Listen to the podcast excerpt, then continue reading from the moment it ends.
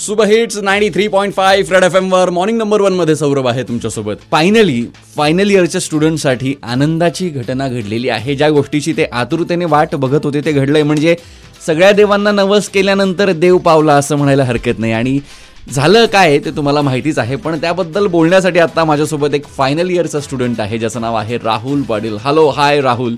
Hi सध्या ह्या मोमेंटला तुझ्या मनातली नेमकी भावना काय?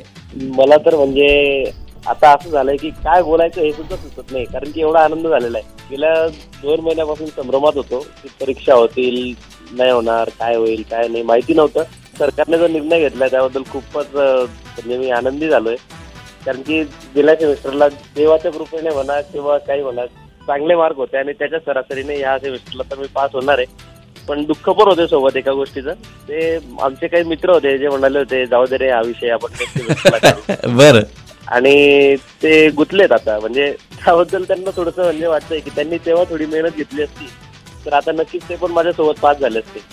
ऐकून खरंच आनंद झाला आणि मला जरा दुःख या गोष्टीचं झालं की ज्यावेळेस मी शिकत होतो ना त्यावेळेस असा काहीच प्रकार घडला नाही. पास करणं दूर पेपरही कधी कॅन्सल झाला नाही. म्हणजे केले नसणार तुम्ही चांगले. कदाचित माझी प्रार्थना कमी पडली असेल माझे उपवास कमी पडले असतील. पण एनिवे कॉंग्रॅच्युलेशन खरंच आनंद होतोय ही गोष्ट ऐकून. थँक्यू सो मच फोन केल्याबद्दल राहुल. क्या बात आहे. दुसऱ्याच्याही आनंदात आपण आनंद मानणं गरजेचं आहे हे सगळं खरं आहे पण जे फायनल इयरचे स्टुडंट पुढे जाऊ शकले नाही किंवा ज्यांना परीक्षा द्यावी लागणार आहे ते कसं बरं आनंद मानतील नाही का? त्यामुळे तुमचं दुःख मी समजू शकतो मित्रांनो. एनिवे पुढच्या वेळेस चांगला अभ्यास करा आणि पास व्हा. Stadium to super hits ninety three point five red F M बजाते रहो.